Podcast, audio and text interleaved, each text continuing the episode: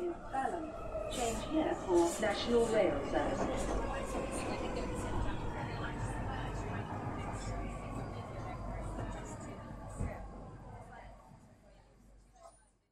Hello, bine te-am regăsit în stația Londra. Eu sunt Manuel Cheța de la manuelcheța.com și tu ai ajuns la podcastul Un Român în Londra. De data aceasta suntem la episodul numărul 211 denumit Londra, centrul lumii. Acest episod a fost înregistrat în data de 3 mai 2022 într-o seară de marți. Bineînțeles, în acest episod vreau să vorbesc despre cum este viața în Londra și despre muta, votarea de la localele din 5 mai din UK. Vorbim de localele din UK, ok? Alegerile de borough și de locale din orașe de peste tot, nu parlamentare. Înainte de orice, vreau să fac un mic anunț. Podcastul de față este partea Think Digital Podcast Network și mă găsești pe Podbean, iTunes, Spotify, Radio.uk, pe christravel.com și pe YouTube. În continuare vreau să fac recomandări de carte. Am terminat de citit cartea 3, Life 3.0 de Max Techmark și o carte foarte bună pentru toți oamenii care ar fi interesați vreodată de AI și să înțeleagă nivelul de înțelegere la care am ajuns noi cu Artificial Intelligence în zilele noastre. Nu e nimic complicat, ci este doar o carte în care ți se explică ce înseamnă AI și ce fel de întrebări din punct de vedere etic ridică cercetările în AI. Eu zic că e o carte obligatoriu de citit pentru tot omul care este cât de cât interesat de tehnologie. În continuare, vreau să laud niște oameni faini, cum sunt cei de la ROE Hub, Romanian and Eastern European Hub, care îți oferă suport pentru muncă și în probleme de violență domestică. Bineînțeles, mai sunt de laudat cei de la The 3 Million pe Twitter, care se ocupă de drepturile europenilor, iar mai apoi mai sunt cei de lăudat de la Centrul Filia, care se ocupă de drepturile femeilor și eclair.org, conștientizarea problemei traficului de persoane – și când vorbim de trafic de persoane, acolo includem inclusiv românce, fete românce răpite din România și trimise la traficat în sănătate, inclusiv în UK, inclusiv în Londra. Un lucru extraordinar de trist și despre care trebuie să vorbim cât se poate de des. Cam asta e Oameni Fain, ROE Hub, The 3 Million, Centrul Filia și eclair.org. Și acum hai să intrăm în subiectele noastre care ne interesează așa în ziua noastră, cea de toate zilele era să zic, dar uh, uite-te, cum, cum este viața în Londra? și aici răspunsul cel mai scurt ar fi depinde. Ok? Cred că am mai vorbit de foarte multe ori, dar din când în când este ok să mai aduc aminte, ok, cum este viața în Londra, cel puțin din punctul meu de vedere, sau ce, ce reușesc să observ eu în diverse locuri. Nu mă pot plânge de viața mea. Lucrez în IT, am viață liniștită, ok, dacă rămân fără loc de muncă astăzi, într-o săptămână, două îmi găsesc acolo unde îmi doresc să-mi găsesc sau cel puțin cât de cât aproape. Dar uh, tocmai de aceea despre viața mea nu prea discut, pentru că nu prea are rost să discut. Băi, uite ce fain este. Dacă dorește cineva să știe cum este viața mea din punct de vedere a muncii de IT în uh, Londra, de ce nu? Să-mi trimită mesaje și atunci probabil o să fac un episod în care povestesc despre viața mea de IT uh, în Londra, dar în principiu chiar nu are rost. Mergem mai departe, cum este viața în Londra în genere și cum am văzut, e bine, cum am zis eu, depinde.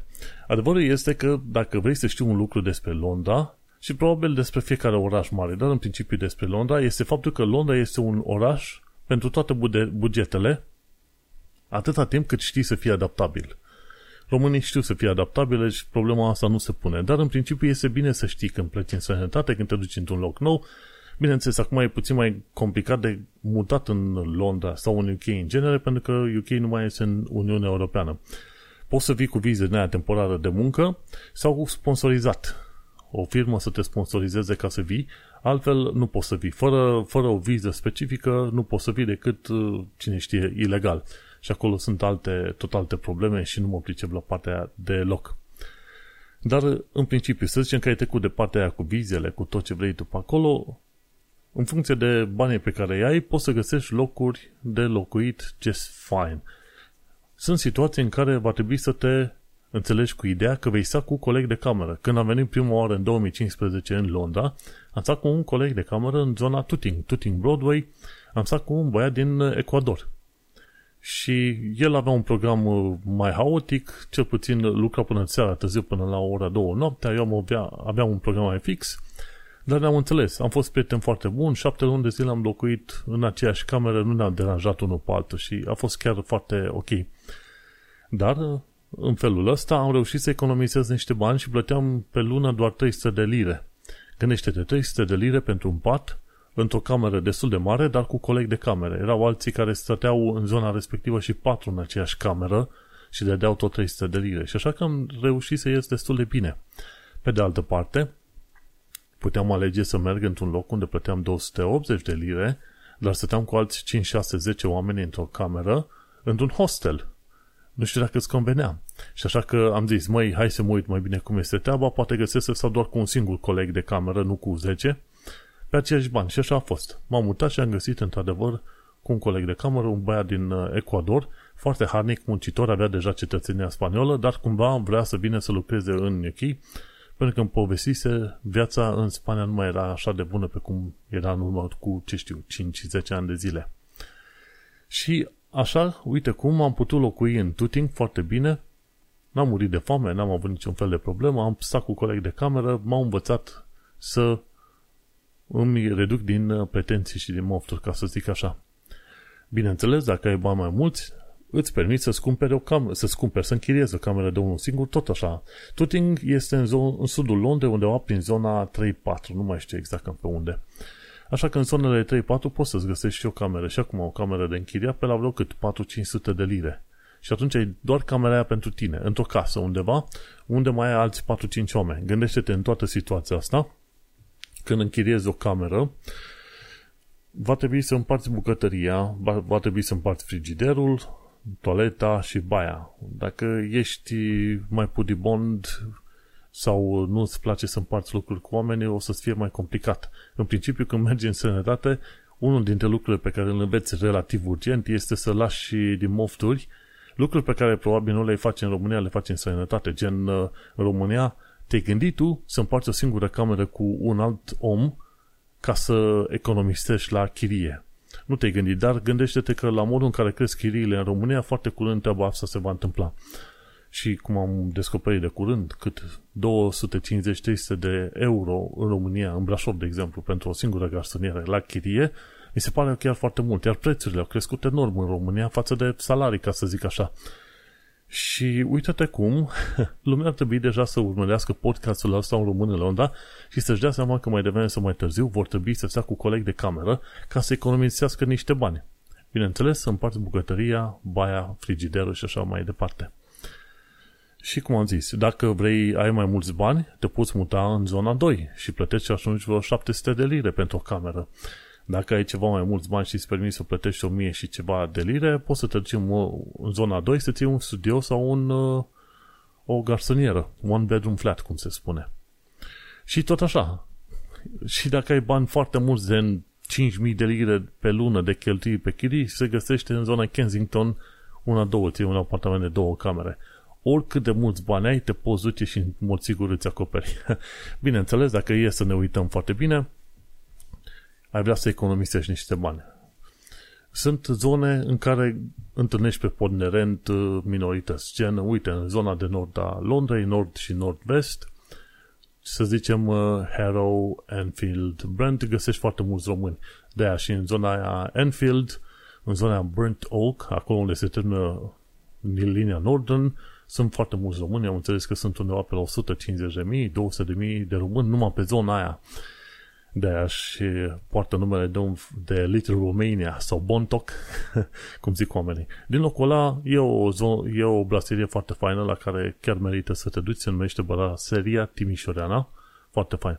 Dar uh, locuri mai ieftine și locuri cu român mai găsești, să zicem, te duci la sud pe linia Northern și te duci, bineînțeles, la în zona Morden și pe acolo. Ori găsești români și prin zone gen uh, Eltham, sau Dagenham, Ilford, unde, unde sunt mai ieftine în principiu, știi? Și găsești și românii care vin în Londra sunt uh, de mai multe categorii, de la muncitori sezonieri, muncitori în construcții, muncitori în banking, IT, management, ce vrei tu. Și atunci vezi, cei care lucrează munci mai de jos, cum ar fi construcții, transporturi, ce, nu transporturi, cum se zice, deliveries, alte chestii de genul ăsta, în principiu îi vei găsi, în principiu, în medie, vei găsi în zonele 3-4. Cei care lucrează joburi mai, mai de sus, gen banking, IT și ce vrei tu, îi găsești în zonele 2. 2 și poate chiar în zona 1. Deci, găsești români pe categorii, pe zone diferite, fiecare cum își permite să lucreze. Un lucru pe care îl vei învăța relativ repede, mă gândesc într-un an de zile sau poate doi, este că atunci când vii să muncești sezonier în UK, este ok să stai ca șobolanul cu încă 2, 3, 4 într-o cameră pentru o perioadă de, ce știu, un an de zile, 6 luni, pardon, 6 luni, 7 luni, după aceea te întorci acasă în confortul din România. Pentru că în România, în, în uh, foarte mici ocazii, ai văzut că trebuie să împarți camera cu încă vreo 3-4 oameni. Și asta e ok. Când vii, lucrezi sezonier, merge să stai așa pentru că nu îți faci viața, nu stai mult și uh, n-ai niciun fel de legătură strânsă cu UK-ul. Dar dacă vii aici și stai ani întregi și probabil presupui că vei sta mult mai mulți ani și probabil uh, o să-ți faci și viața în UK, regulile se schimbă. Și foarte curând vei, vei vedea că nu mai merge să stai cu șapte colegi de cameră, nu mai merge să împarți wc baia și așa mai departe și va trebui să plătești puțin mai mult pentru confortul personal. Și asta e o chestie pe care mulți să o înțeleg. Băi, mă duc dincolo, gata, stau 5 ani și asta, da, te duci într-un, într-un termen, într-un time frame foarte limitat și te-ai întors. Da, ok, ai suferit, ai înghețit. Dar când este vorba să te hotărăști să stai mai mult, ei, atunci, atunci vei fi gata să plătești ceva mai mulți bani. Că de când aud oamenii cât, cât de mult plătesc pentru o chirie pe aici, pentru un one bedroom, se cruciesc și mă întreabă dacă sunt prost sau ce m-a apucat. Dar adevărul este că mai devreme sau mai târziu trebuie să înțelegi că contează confortul personal. După un timp, efectiv nu mai merge să mai stai cu mulți colegi, să împarți bucătărie, baie, ce vrei tu, trebuie să ajungi măcar la un studio, dacă nu la un one bedroom, să-l ai numai tu cu perechea ta și așa mai departe. Cam asta este toată treaba.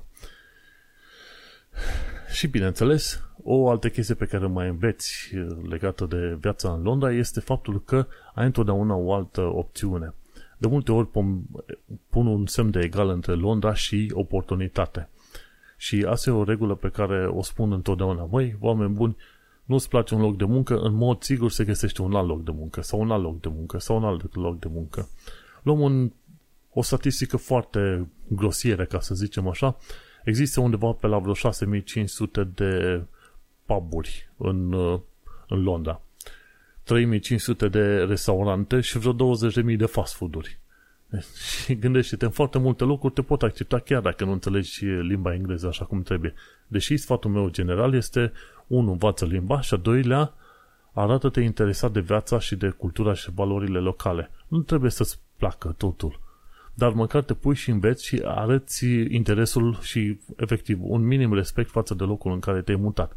Într-adevăr, cum am spus, nu trebuie să-ți placă totul sau măcar parte din lucrurile astea, dar măcar trebuie să arăți că ai depus un efort să înțelegi și tu despre ce este vorba în, în ecuație, ca să zic așa. Și atunci gândește-te numai la, la punctele astea, 20.000 de fast food-uri, 10.000 de Horeca, ce vrei tu pe acolo, și în firme de construcții, și în firme de IT, avocatură, ce vrei tu. Există foarte multe locuri. Gândește-te că Londra are o populație, să zicem, permanentă de vreo 9 milioane de oameni. La 9 milioane de oameni ai undeva, să zicem, mai bine de jumătate din populația României cumva strânsă într-o arie din astea de, ce știu, câteva sute de kilometri, câteva mii de kilometri pătrați. Deci, ai loc. Ai loc de dezvoltare, ai loc de mișcare și nu trebuie să-ți fie rău că ai schimbat jobul la fiecare an sau doi. Gândește-te că în Londra, cel puțin în IT, cam asta am văzut, în Londra, când vezi oameni care schimbă jobul, jobul la un an de zile, e o chestie normală. E anormal să faci ca mine să stai șase ani de zile la o firmă, cum am stat la cealaltă. Pe de altă parte, am stat șase ani, dar am evoluat de la poziție de junior până la senior și cu alte chestii pe, pe lângă făcute.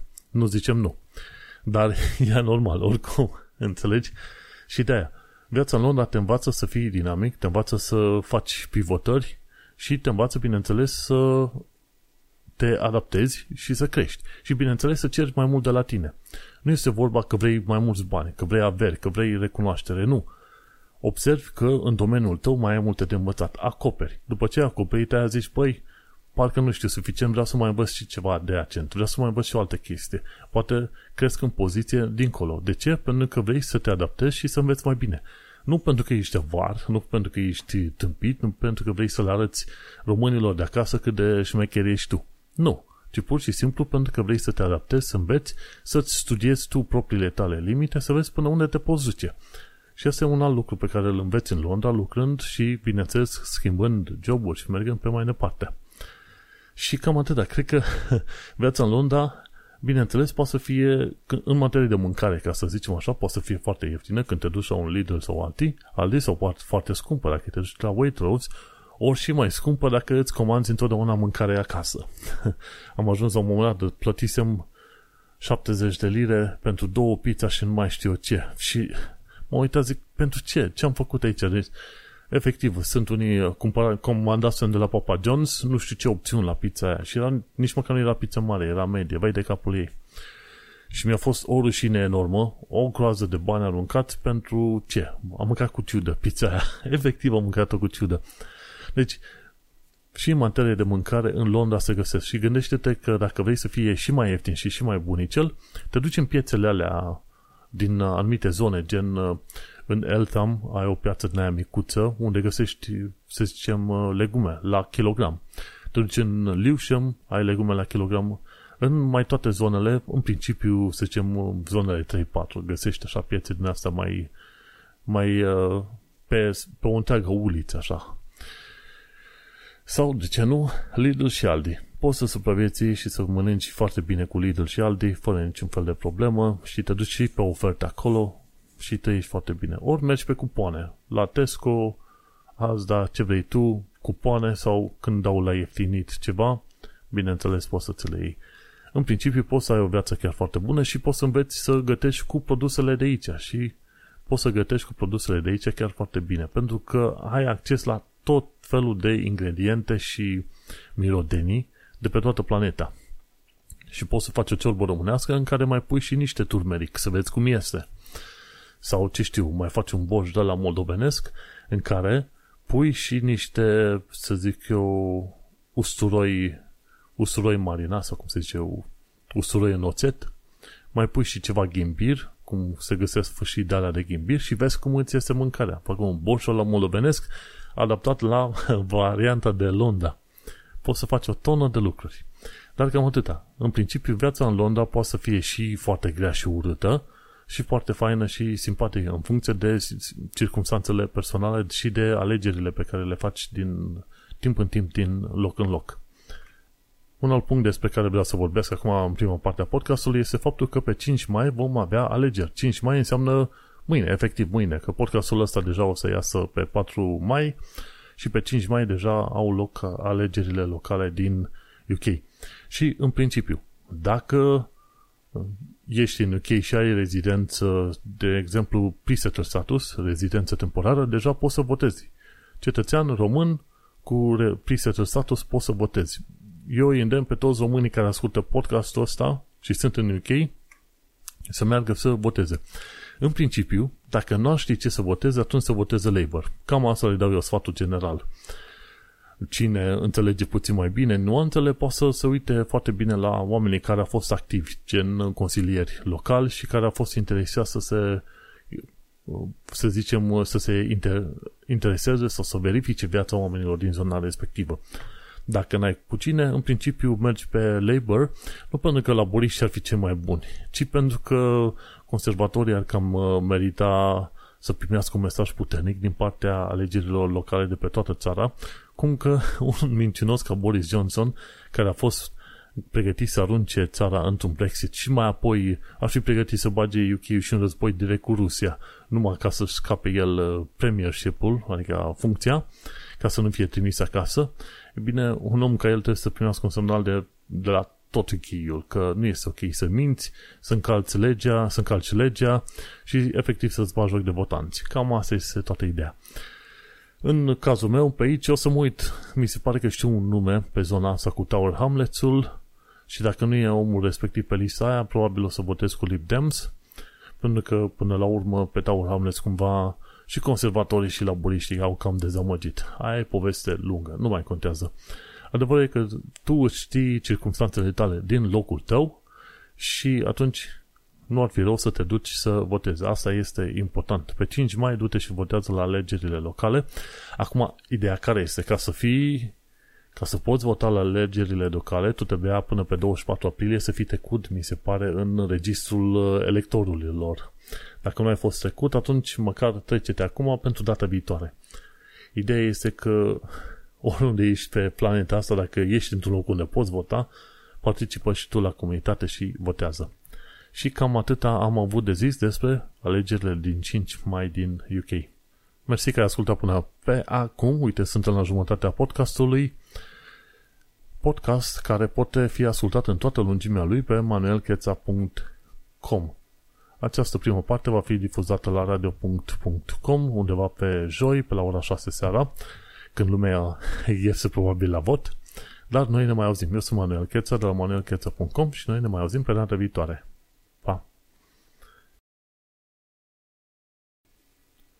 Și uite-ne reveniți după o mică și bine meritată pauză. Hai să discutăm despre alte lucruri legate de, să zicem, viața din UK și ce mai descoperit eu pe ultima săptămână. Puțin cam pe repede înainte, pentru că este deja imediat 12 noaptea și am chef de un somn la ora asta. Bun. La partea cu cultura britanică, ci că cum a ajuns în Londra să fie centrul spălării de bani din lume. E un tip uh, tinerel care este foarte decis în ceea ce face el și chiar de curând s-a hotărât să zică ok, cum a ajuns Londra să fie The Dirty Money Laundry. Și în principiu este vorba de faptul că City of London, care nu e tot una cu Londra, are legături foarte mare cu British Overseas Territories și în acele British Overseas Territories sunt uh, teritorii din afara UK-ului, dar care cumva țin de UK ei, în acele teritorii sunt o tonă de firme din astea fantomă care sunt înscrise pentru tot fel de bogătani care vor să-și ascundă bani, inclusiv uh, Cayman Island sau ceva de genul ăsta, am înțeles. În fine, nu contează ideea generală, ideea e că acele firme cumva au legătură la firme de avocatură din Londra și cumva reușesc să cumpere în Londra tot felul de proprietăți și să fie, să zicem, uh, neverificate și este destul de greu să afli care este proprietarul final al unei case, de exemplu, deși pe casa aia au fost plătiți vreo 50 de milioane, 100 de milioane de lire, da? Casă, vilă, castel, cum vrei să zici. Și atunci filmulețul ăsta cam explică cum s-a ajuns acolo. Că după ce UK-ul a trecut în faza de țară de la Imperiu, atunci a trebuit la destul de scurt timp să renunțe și la industrie, să treacă pe partea de servicii. Și a trecut foarte bine, cel puțin Londra, a trecut pe partea de servicii din asta financiare, bancare și legale. Și pe chestia asta s-a, s-a, evolu- s-a dezvoltat Londra foarte mult. Bineînțeles, în ultimele câteva decenii, Londra s-a dezvoltat foarte mult și pe sectorul de tehnologie, respectiv pe software. Gândește-te la firme mari gen Google, Facebook, Meta, orice vrei tu, toate au sedii în Londra și toate atrag oameni de prin toată lumea să vină să lucreze în Londra. Nu numai din UK, ci și din Uniunea Europeană și din alte părți. Și așa s-a, s-a dezvoltat și Londra, într-adevăr, este ca o țară de sine sătătoare. Și, bineînțeles, Londra a ajutat și oligarhii ăștia ruși, că doar uh, de-aia e în, cent, în centru atenției în perioada asta, să își ascundă banii, să-i spele și așa mai departe și sunt curios să văd ce o să facă guvernul ăsta conservator, ceea ce presupune prea puțin legat de oligarhii ruși, dar vom trăi și vom vedea. Ideea este că probabil va dura foarte mult până când Londra va reuși să își pună afacerile în regulă. Cum spuneam mai de mult, prin Londra circulă cam peste un miliard de lire anual, așa pe sub mânecă, bandați la negru, nedeclarați și așa mai departe. Asta este viața, e bun că se știe informația asta, nu știu ce se va face cu ea, n-am nicio idee. Mai departe, la informații practice, ci că grijă la ce firmă de property management angajezi. Niște oameni au folosit firma aia, cum se numește, First Port, parcă. Unde mă, frate, că acum mai vedeam numele la un moment dat și pe aia nu e. Și firma asta, First Port, se pare că are foarte multe reclamații. Așa că dacă ai o casă și o dai în chirie, și mă gândesc că sunt destui români în UK care au case și le dau în chirie, ok, uită-te că First Port are o tonă de probleme. Când îți alegi o firmă din asta de management de casă, uită-te la review-uri. Dacă vezi că au probleme mari cu customer service, nu folosi firma respectivă. Cam asta este sfatul practic de astăzi. Grijă la ce firmă de property management uh, angajezi. Chiar dacă ți-a recomandat cineva, verifică review-urile online, vezi ce se întâmplă. Mergem pe mai departe la viața în Londra și în sănătate. Am vorbit de viața în Londra și în sănătate, dar pe alt sistem, respectiv uh, chestiuni foarte generale. Acum, în perioada asta, ci că merge să te duci să vizitezi London Transport Museum. Au făcut un film de prezentare oamenii ăștia de curând și la London Transport Museum, unde am zis că ajung și n-am ajuns și mi-e cumva rușine, poți să vezi cum a evoluat uh, trenurile, autobuzele, caleștile de transport, poți să vezi diverse garnituri de tren care s-au folosit de-a lungul timpului. Este super tare și vreau neapărat să ajung și eu pe la London Transport Museum cu prima ocazie. Mergem pe mai departe. Dacă vrei să vezi chestii extravagante în Londra și în mod sigur găsești o mulțime, uite, Balenciaga și-a, și-a transformat magazinul de retail, magazinul fizic, într-un roz nebun, așa l-am numit eu, în magazinul de pe Mount Street. Cei de la Balenciaga au deschis o colecție Leca Gole și au umplut tot magazinul, inclusiv pe tavan, cu, să zicem, blană falsă, vopsită în roz. Nebunești, efectiv. Deci în pozele celor de la design, când te duci acolo, efectiv, mie îmi vine să vomit când văd, când văd imaginele astea. Dar sunt sigur că multora le-ar plăcea. Dar dacă vrei să vezi chestii extravagante și interesante pe Londra, uite-te, mai descoperi pe dezin.com o chestie de genul ăsta sau te duci în perioada asta la Balenciaga pe Mount Street. Nu știu dacă trebuie să plătești bilet sau invitație specială ca să intri în magazinul ăla. Atâta roz și atât, atât de păros e rozul ăsta încât îți vine să vomiți pe aici. Hai să închid tabul că nu mai pot. Cam asta e, dar este Londra. Vrei ceva? Găsești, aproape orice găsești. Și o altă chestie foarte faină legată de Londra găsești la un moment dat în Westfield, cred că e la Westfield m-aș gândi că ar fi cumva la Westfield-ul de la Stratford, m-aș gândi, nu sunt sigur, o reclamă de la Sky Broadband. și la Sky Broadband, ci de la Sky Broadband, lângă stația de autobuz, au făcut un fel de falsă stație de autobuz în care se vede că bate vântul foarte puternic și minionii, minionii încercă să se prinde de, de stația de autobuz. Și chiar au făcut ăștia minioni, nu știu, or fi din plastic sau ceva. Dar în imaginea asta este foarte tare. Scrie Sky, New Broadband, Gigafast și minionii se țin fiecare comună cu două de bucăți din uh, stație ca să nu fie duși de vânt. foarte tare. Vreau să ajung și eu pe acolo să văd uh, asta pe live și să fac câteva poze din alea. Dacă te duci la Westfield, London, dar în vest, undeva înspre cum îi se zice, Shepherd's Bush, Bush Station, o să vezi o casă cu capul în jos și poți să fotografiezi chiar aia. Cred că e tot, o, tot un fel de lucrare din asta, de artă, ceva de genul ăsta. Dar găsești, din loc în loc, când te duci în Londra, găsești lucrurile cele mai ciudate posibil. Și asta pot să zic că este un alt punct care îmi place la Londra, faptul că pe oriunde te, oriunde te duci poți să găsești lucruri foarte interesante. De la cimitire foarte vechi și neîngrijite și vai de mama lor, până la stații din astea inovative, până la o tonă de puburi te împiedici. Cred că la un moment dat ai putea spune că sunt mai multe puburi decât ce știu. Trece de pieton, da, chiar mai multe, în mod sigur, în funcție de zona în care nimerești. Și nu te plictisești, efectiv în orice zonă nouă te duci, e ceva într-adevăr nou de vizitat, de descoperit, de învățat, de înțeles. Și ca ultimă parte a podcastului de astăzi, hai să discutăm puțin actualitatea britanică și londoneză. Și aici discutăm de faptul că, guess what, 90% din furturile auto sunt nerezolvate pe Londra. De fapt, asta e o problemă ceva mai mare. Nu e vorba că numai furturile auto nu sunt rezolvate, nu sunt rezolvate multe lucruri, printre care și crime și ce vrei tu pe mai departe. unul dintre motivele mari pe care am văzut, le-am văzut pomenite adesea în presă este faptul că nu numai poliție, poliție, servicii sociale, servicii medicale, judecătorie, toată lumea a avut tăieri. Vorba aia, acele tăieri mari care au venit în urma crizei din 2008. Austeritate, da?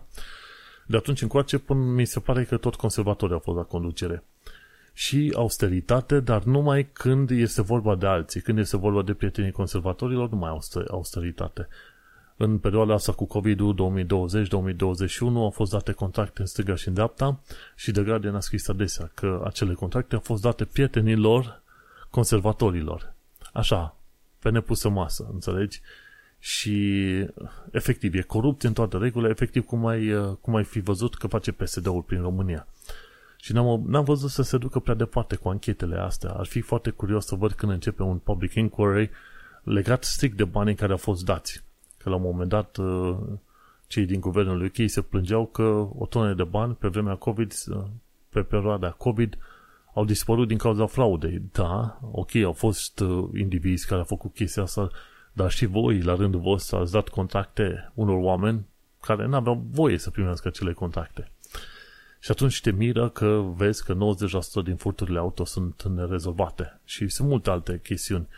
De exemplu, și în zona în care stăm noi au fost atâtea ori reclamații pentru ASB și poliția nu prea să găbi să facă treaba. Așa că asta e problema. Nu au suficienți oameni, nu au interes, nu există fonduri. Mergem pe mai departe, ci că sute de refugiați ucrainieni, ucraineni și-au suspendat venirea în UK, ci că au durat 4 până la 6 săptămâni și nici nu au primit răspunsurile de la home office.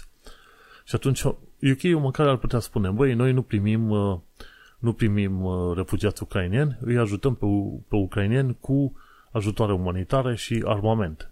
Bă, dar măcar ziua așa, nu-i fă pe oamenii aia să se chinie, să, să plece din Ucraina, să ducă undeva până în Belgia, în Germania, în Franța, după aia familiile care vor să ia le plătesc cu oamenilor respectiv o cazare și mâncare ce vrei tu pe acolo. Și după șase săptămâni încă nu-și primesc răspunsul de la home office și alte chestii. Și atunci care este treaba? Și îți dai seama, home office a avut probleme foarte mari, mai ales de la partea cu Brexitul, mai nou partea cu, azil, cu azilanții care vin pe canalul Mânecii și mai nou cu refugiații din uh, Ucraina. Și în toate părțile astea s-a mișcat extraordinar de greu. Așa că problema mare eu și de management. Trebuiau să angajeze mai mulți oameni, să adauge mai mulți oameni în echipe, ce vrei tu pe acolo. Și vezi, uite, unii refugiați ucraineni preferă să se ducă, să stea mai degrabă prin Polonia sau poate chiar înapoi în Ucraina, unde riscă să le vină racheta în cap. Pentru că home office se mișcă prea greu. Ce am aflat de curând este că Matt Hancock a dat un bare cu trimiterea seniorilor înapoi în aziluri. Știi când era marele scandal că au fost unii bătrâni în spital, probabil cu COVID, cumva și-au revenit, alții erau bolnavi cu COVID, dar uh, erau asimptomatici și au fost trimiși înapoi în azil. Și apoi, când a fost de morți în perioada respectivă, cam jumătate din victimele de COVID erau bătrâni. Și de unde? Din casele de, din azilurile de bătrâni. Ok? Cam acolo în total, după ce s-a făcut un total în urmă, în urma celor 2 ani de zile de pandemie, se pare că cei care au fost în aziluri și au murit au fost cam vreo 30% din numărul total de oameni. Totuși foarte mulți. Foarte mulți. Iar Matt Hancock, după ce că mi se pare o instanță de judecată a spus că politicile lui au fost ilegale, zice, mințea, efectiv mințea și spunea, uite, vezi, uh, judecătoria este de acord cu mine că ce am făcut eu este bine. Deci nesimțirea asta enormă, urâtă pe care o au ăștia, cel puțin în guvernul conservator, este extraordinară. Gen, voi frate, zice că 1 plus 1 este 2 și tu spui că 1 plus 1 este 4, că așa îmi combine mie. Și a, e, e, e extraordinar de ciudată treaba asta. De asta sper eu ca la alegerile locale să le arate ce părere au oamenii despre efectiv mincinoși ăștia nesimțiți. Mergem pe mai departe. Ce am aflat este că pe 1 mai 1979 s-a deschis linia Jubilee. Foarte tare. Cine nu folosește linia Jubilee? Mai tot omul, pentru că merge de la est la vest. Și cumva linia asta are formă de smiley, cumva că vine de la Stratford, se duce spre uh, Canary Wharf, London Bridge, după aia urcă în partea altă spre nord-vest. și are un fel de smiley face, ceva de genul ăsta, linia Jubilee. O altă chestie interesantă, Bamberg, Bambra, cred că, cred că ai citit Bambra, Northumberland, ci că cel mai fain loc la malul mării. Bun, dacă ei l-au lăudat, poate mă duc și eu pe acolo.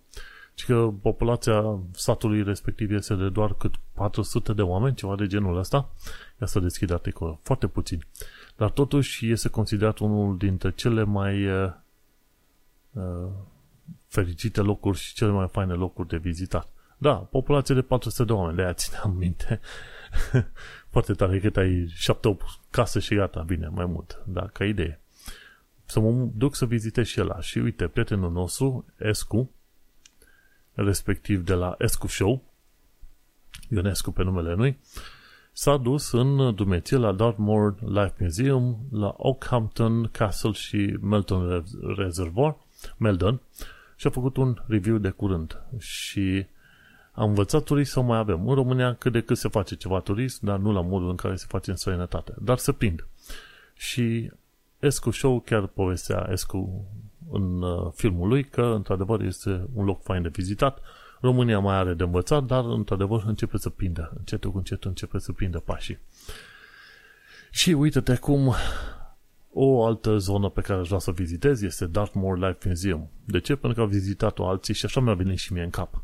Cred că am uh, probabil zeci de locuri pe care aș vrea să le vizitez. Așa că, de ce nu ar trebui să-mi fac o listă, un to-do list și să zic, ok, gata, weekendul ăsta neapărat să mă duc în zona respectivă. Dar mai trăim și mai vedem că, vorba aia, teoretic, teoretic, s-a calmat pandemia și am putea să vizităm ceva mai multe locuri în ceva mai multă siguranță. Dar, cum am zis, trăim și mai vedem. Și cu gândul ăsta că vom călători prin UK ceva mai mult cât de curând, de la și eu am ajuns la final de episod, episodul 211, denumit Londra, centrul lumii. Am vorbit despre viața în Londra și despre votarea la localele din 5 mai din UK. Nu uita, mă poți găsi pe manuelcheța.com Eu sunt Manuel Cheța și tu ai ascultat podcastul Un român în Londra. Noi ne mai auzim pe data viitoare. Succes! Change here for National Rail Service.